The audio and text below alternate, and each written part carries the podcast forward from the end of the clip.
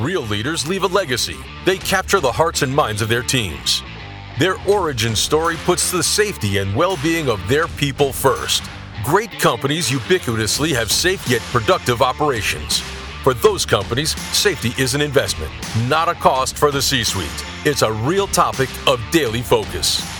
This is the Safety Guru with your host, Eric Michrowski, a globally recognized ops and safety guru, public speaker, and author.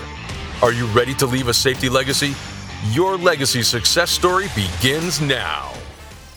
Hi, and welcome to the Safety Guru. May is Mental Health Awareness Month. Today, very excited. I have a great guest on our show. Uh, her name is Anna Feringa. She's a workplace mental health consultant with a background in organizational psychology, has uh, been in the field for well over 18 years. Uh, she's also a global top 10 LinkedIn voice of 2022 and a leading expert in mental health. So, very good to have you on the show today.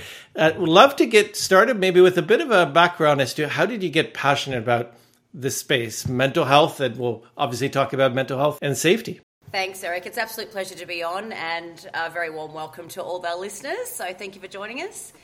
Uh, look, the field of workplace mental health, it's a pretty hot topic mm.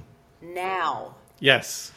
18 years ago, not so much. So, uh, but, you know, particularly in Australia, um, it's become certainly top of policy, forefront of mind.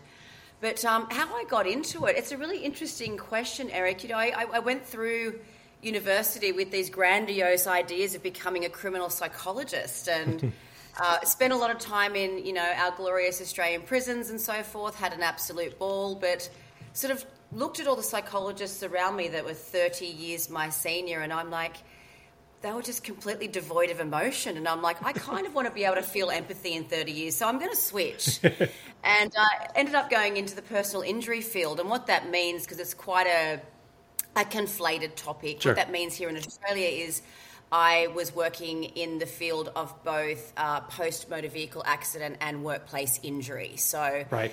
um, having a look at you know all the types of you know uh, particular mental conditions, psychological conditions that can result after being exposed to trauma. Sure. Uh, so that sort of led me down a lot of years in the insurance path, uh, personal injury, regulatory uh, explorations, legislation, or the very thin legislation that existed in Australia at the time.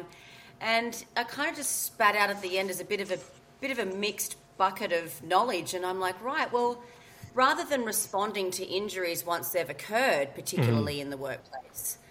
What's going on in the prevention space? And there was this massive gap, and there still is this massive gap.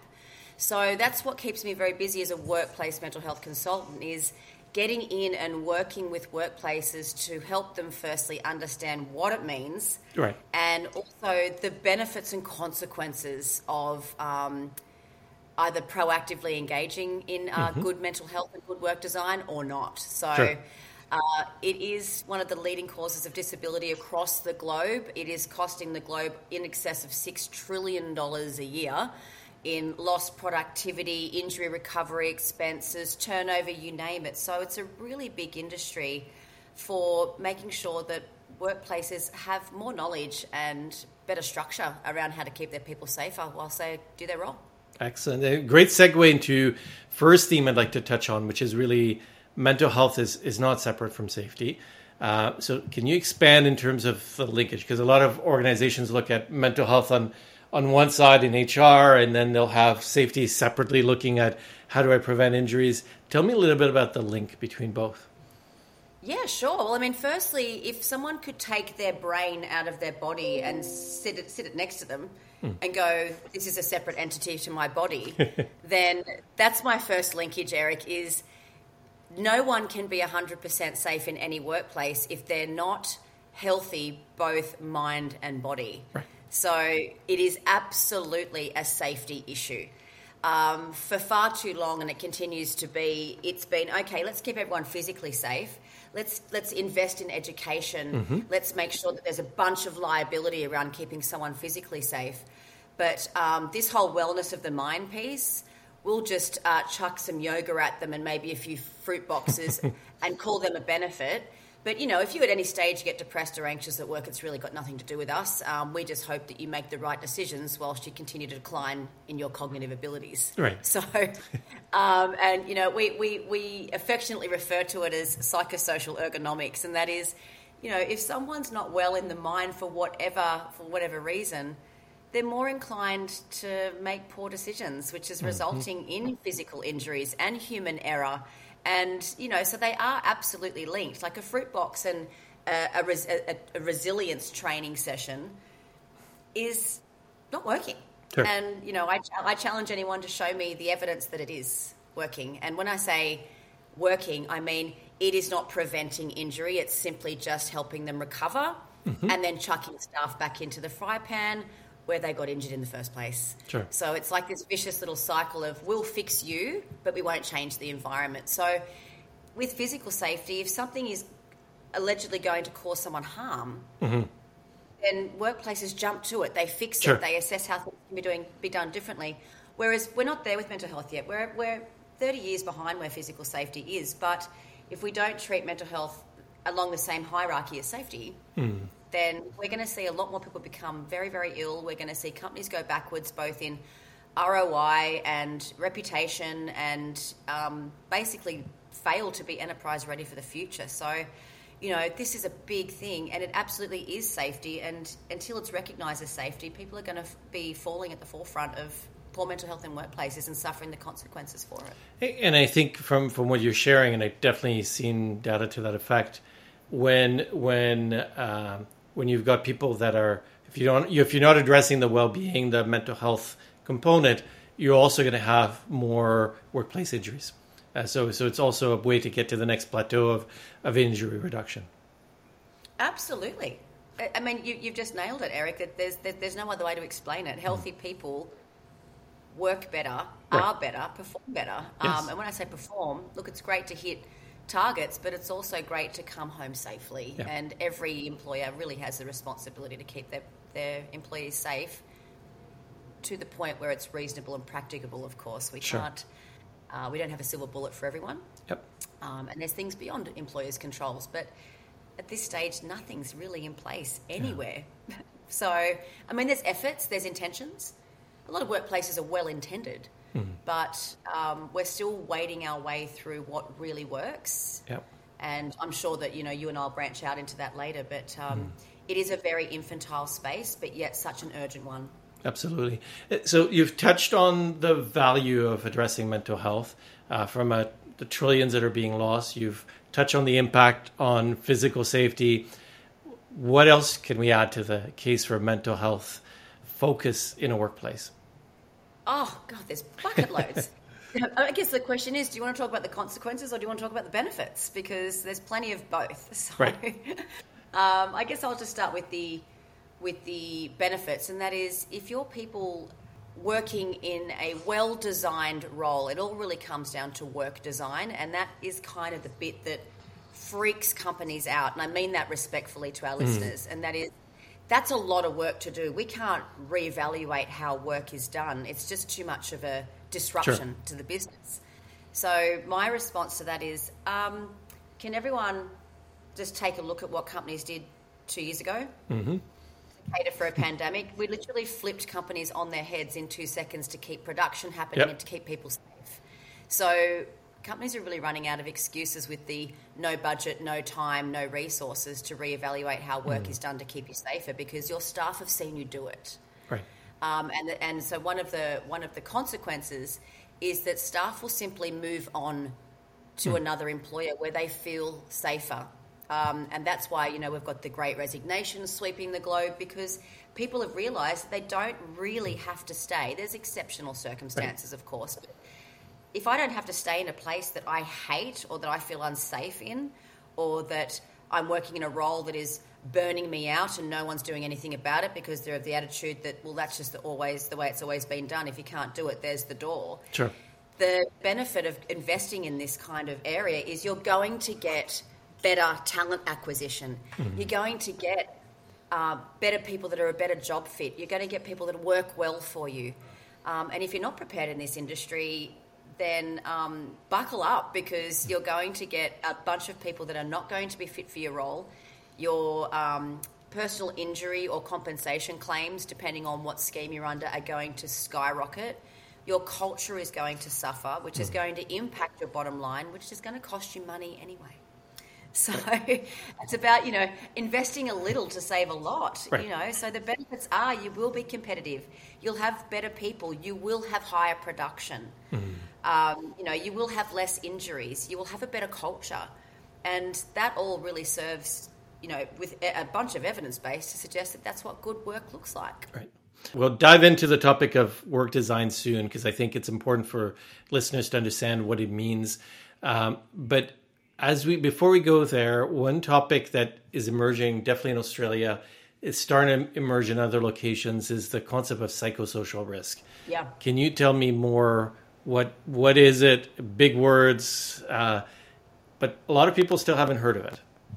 Yeah, absolutely. I mean, it's become legislation in Australia, Eric, and half the people still don't know what it means. so, um, you know, it, it's- it's actually in our basic fundamental laws now, and people are like, what does psychosocial mean? So, basically, what psychosocial risk is, is anything that could potentially cause you a mental injury or mental harm.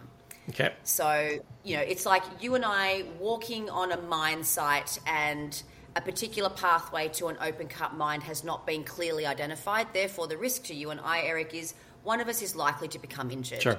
Um, so, psychosocial risk is anything that in the course of work or in the course of the environment or in the course of interpersonal activity between people, co workers, managers, staff, that can cause someone to become mentally harmed. Um, so, but then I'm, I'm, I'm a very big stickler for terms. And I, again, I, I, I sat on a round table last night. Um, and again, what we had to do was clean up language. So, people are using psychosocial risk and psychological safety as one term.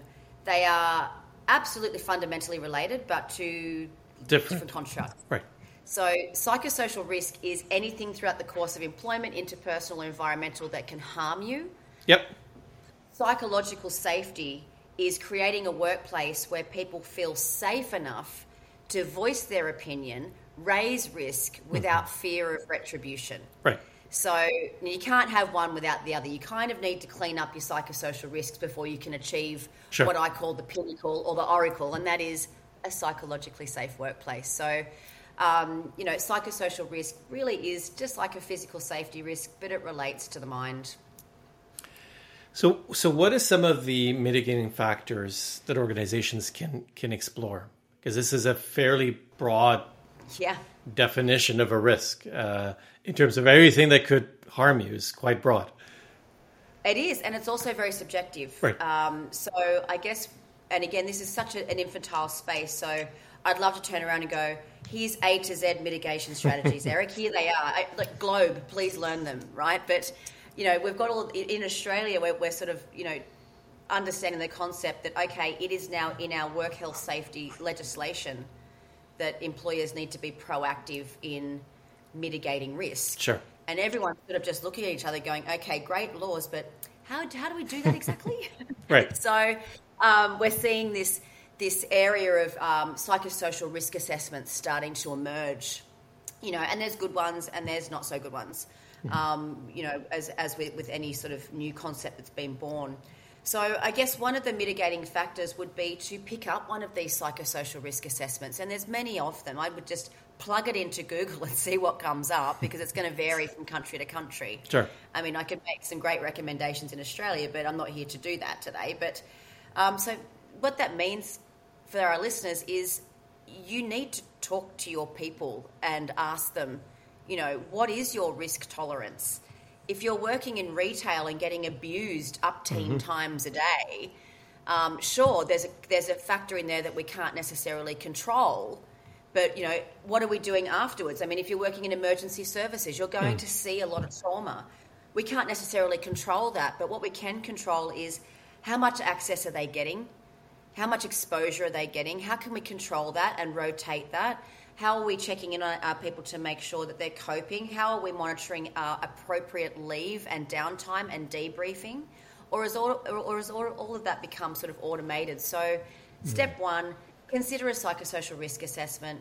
Um, within those risk assessments, people are consulted anyway, but there's other ways you can talk to your people. Sure. And thirdly, you need to make sure that your leaders are, in some shape, way, or form, provided the skill to be able to have a conversation with their team and their people. So, firstly, they need to understand what psychosocial risk is before they can inquire about it with their people in, in a safe and protected way. So, uh, we can't really mitigate risks that we don't know are there, and the best way to identify risk is by talking to people, talking to staff, going, you know, what's what's tolerable, what's not tolerable, how's the role designed? Do you have any suggestions about the way it can be done better? Because um, that's where a lot of, particularly Australian companies, are finding or farming the gold. Is wow, our staff that we press play on every day actually have some pretty great ideas Sure.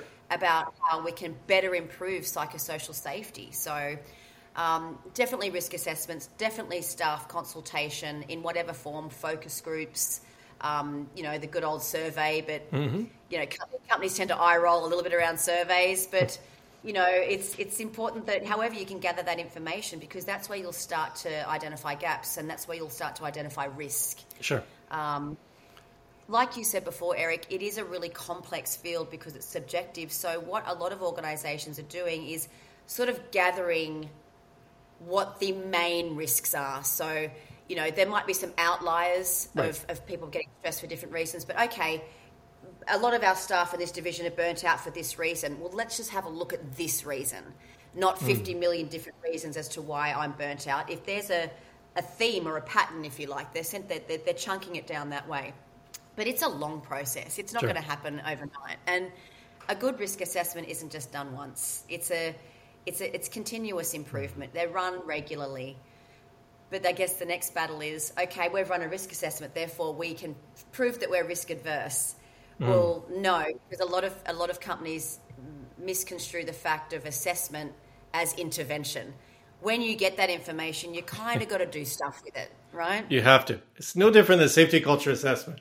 You gotta, you got, you're assessing where you're at to understand your themes, and then you build a strategy to execute, and then you retest. Have I made a difference? Yeah, absolutely. And I mean, probably to soothe our listeners as well, hmm. because I'm probably making this sound very complicated. And the world of psychology is not linear. Right. But if you're a safety professional listening today, it really is just approaching psychosocial risk in a way that's very, very similar to the way that we've practiced physical safety. Hmm. You know, it is about consult, it's about identify, it's about analyze, it's about respond, it's about evaluate, it's about change, and then it's about repeat.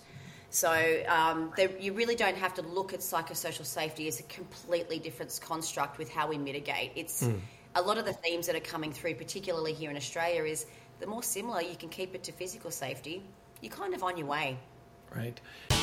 This episode of the Safety Guru podcast is brought to you by Propulo Consulting, the leading safety and safety culture advisory firm. Whether you are looking to assess your safety culture, de- develop strategies to level up your safety performance, introduce human performance capabilities, re energize your BBS program, enhance supervisory safety capabilities, or introduce unique safety leadership training and talent solutions, Propulo has you covered.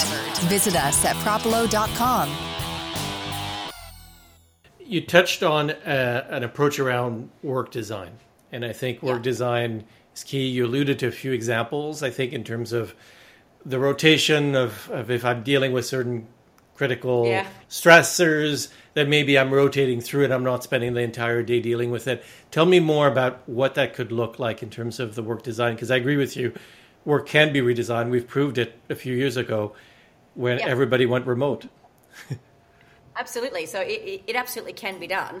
Um, the reason why it's it's not now is because of just the perceived complexity. Um, I mean, you and I could tease apart 50 million roles and what that looks like, but that's not why we're, we're Sure. here today. It's basically to sell the message that your people will continue to perform half-mast. Your your people will continue to become mentally unwell in poorly designed roles. Sure. Uh, and when I say poorly designed, at one stage they'll probably wonderfully designed roles, but like life, everything evolves. Mm. And so, you know, it's about designing work that's good for people. Um, and, and like anything, you need to get in there and have a look at the way roles are done. Because at the moment, what I'm seeing, and I call it your sort of primary, secondary, and tertiary response, right? And we've got a bunch of employers, particularly in Australia and around the world, that are investing in the tertiary stuff, right? Which is, you know, um, in Australia, we've got employee assistance programs, right. you know, which is okay, work's pretty much screwed you up, you're pretty unwell. Um, here's a number that you can call and talk to a clinical psychologist and get a little bit better, and then we're going to chuck you back into that same role and just watch you re injure. Right. Um, also, we're going to bring in a keynote speaker that's mm. going to tell you about their journey of mental health, which absolutely has a place, but it's not fixing right. the direct linear causal factor of why these people are becoming unwell, and that centers around how work is done. Mm-hmm. So that, that, I say they're tertiary interventions. They absolutely have a place, but they're very reactionary. Where you know primary is about prevention, and mm-hmm. secondary is about early intervention, and tertiary is about all the uh, pure reactionary stuff that we, we do to help people. But the focus shouldn't be on fixing people. Mm. The focus should be on reevaluating and, and redesigning the environment so we don't really have people to fix. Right. you know, so um, it really does uh, mean, you know, work design really needs to sit squarely in the prevention area, and that's where we're going to see people really start to improve in their mental health, really start to work well. Hang around with your company longer. Mm. You're going to have less turnover costs. You're going to have less, I call it the HR bottleneck, where people are tired, they're burnt out, they're working in roles that they don't have a say in how it's mm-hmm. designed, they're overworked, they're underworked, they're exposed to trauma. Well, how can we get in there and fix this up a little bit? Sure. And when was the last conversation at the board level about around why this is important? Because money's important, mm-hmm. competition and growth is important. Well, you kind of need healthy people to in order to help you do that into the future. Mm. So, you know, I call, you know, it's it's the key to growth is healthy people. but, but it's interesting because as you share these examples, I'm also thinking that a lot of the work that's designed is designed by process engineers, people that are really looking at how do I optimize, which often means how do I create an assembly line that repeats, repeats, repeats, which is not necessarily yeah. good for the well being of people. But that tends to be how work gets redesigned, or in HR, functions that start looking at org structure, which again doesn't look at uh, the person, it looks at how do I do this more efficiently. Absolutely. And so that's the new concept of work design, mm. right? So, you know, all of those structural and very talented people absolutely have a role in, in how work's done, but we need to make it almost transdisciplinary. Right. And that is, okay, so here's how the role can be done to its ultimate functionality, mm-hmm. but what's the impact on human health here? Right. So it really does need to be a, a you know a, a, transdisciplinary approach where you've got um, some people that are potentially upskilled in the psychosocial risk area and go, okay, well, we can stick someone behind a conveyor belt for nine hours a day on repetition. So not only are they probably risking a repetitive strain sure. injury, but they're also going to become incredibly disengaged, which means they're going to start underperforming, which mm-hmm. means they're going to start, you know, heading down the path of what poor mental health looks like. And I'm not necessarily diagnosing anyone because yep. mental health is a spectrum, but everyone needs an engaged employee to make sure that their mind is well enough to continue to make good decisions. Mm-hmm. So, and again, that, that's that direct link back to injury, right? Or, or poor performance, which, you know, frightens companies. So when you're looking at redesigning work, make sure you've got the right heads in the room that have a say and not just make it about process, but make it about healthy functionality as well. Because even if you strip back a process 20%, which means, okay, great, we're going to lose 20% of our production, well, actually, over the course of the year, mm. your turnover rates are going to halve. The employees that you do have are going to perform better, which means ultimately, what you're designing here, you're going to get anyway, if not double or triple that. You're not going to be able to achieve that what the structural engineer said, if you're burning people out, mm-hmm. um, not giving them appropriate respite, um, not actually giving them the value add piece in, in, giving them a say in how their roles are done. Mm-hmm. Um, because you're going to end up, you call it the financial proverbial bubble. It looks great and shiny and well designed in the beginning, but watch people drop off over time. Right. If we're not considering human health factors in the in, in the um, in the initial stages of, of how we design work, Absolutely.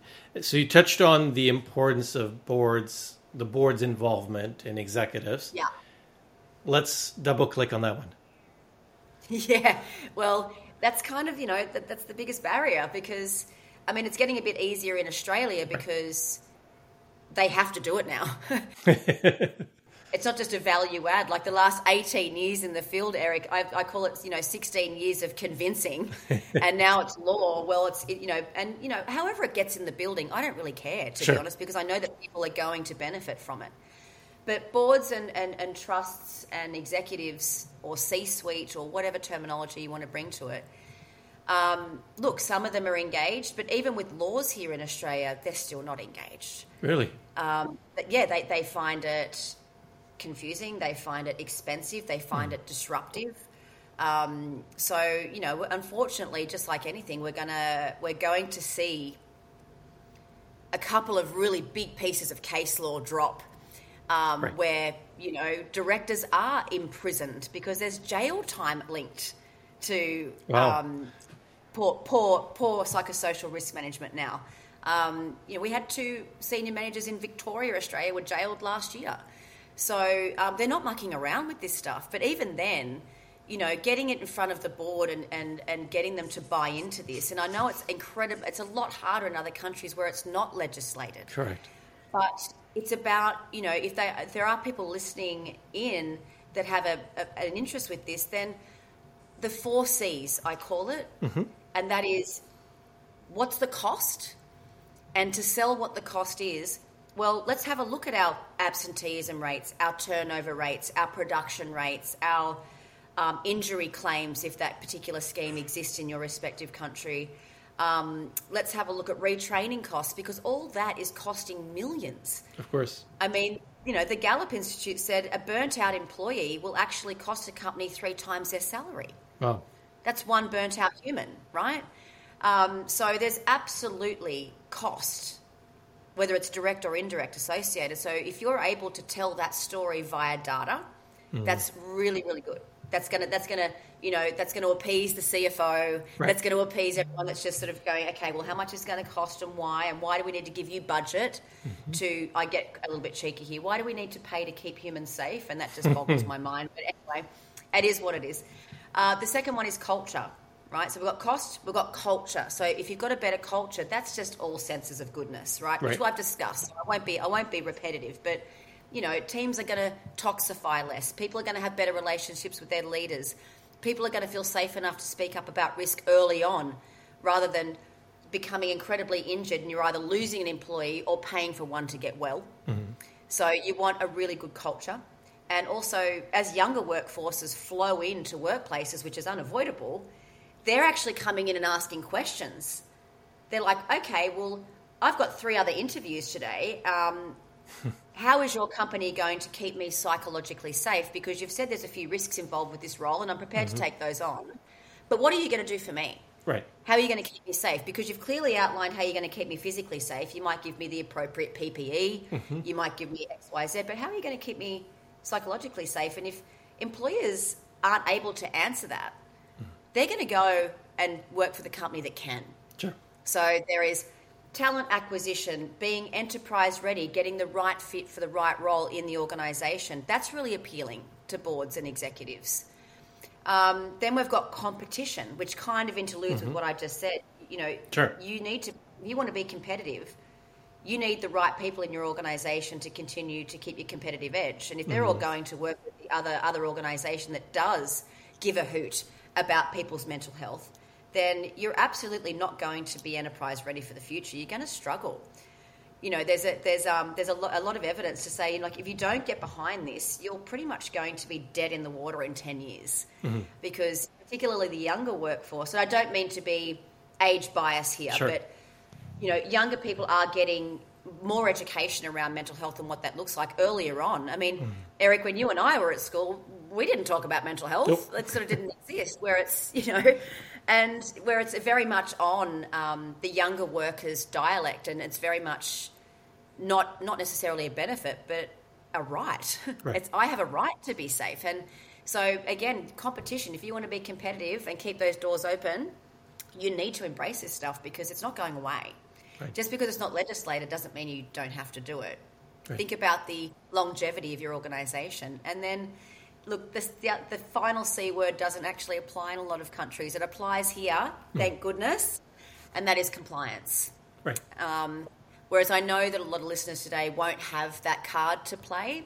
But if you can get your head around the costs, the culture, and and maintaining competitive in this market, then you've got a fairly fairly good business case. But like anything, Eric, a lot of companies won't have won't do something unless they have to do it, and that's just you know age old human learning, isn't it? And- Unfortunately, yes. But yeah, I know, and it's not it's not a pleasant thing, but you know I'm not going to call it for anything else that it's not. right. But uh, yeah, so if you can focus on the first three C's for those of you that aren't based in Australia, and for those that are based in Australia, you've definitely got the compliance card now. So you know, director, how about we keep you out of prison and Yes. do stuff, Which So- tends to work. Yeah, it tends to be a fairly hefty stick. Yes, absolutely. So, so Anna, thank you so much for for coming on the show, sharing your insights. I think it's a critically important topic, uh, both for safety professionals and for leaders organizations in general, to really start looking at psychological safety, overall uh, mental health and well being. As you talked about the psychosocial, different concepts. I hear more and more people talking about psychological safety, not enough on the psychosocial side of the equation. Uh, I think it's really important to touch on those topics. If somebody wants to reach out to you to get more insights, to have you present at a conference, how can they do that? Well, strap yourself in because I'm pretty loud and pretty proud. Perfect. Thank you so much, Anna. My pleasure, Eric. Thank you for listening to the Safety Guru on C Suite Radio. Leave a legacy. Distinguish yourself from the pack. Grow your success. Capture the hearts and minds of your teams. Elevate your safety. Like every successful athlete, top leaders continuously invest in their safety leadership with an expert coach to boost safety performance. Begin your journey at execsafetycoach.com. Come back in two weeks for the next episode with your host, Eric Michrowski. This podcast is powered by Propulo Consulting.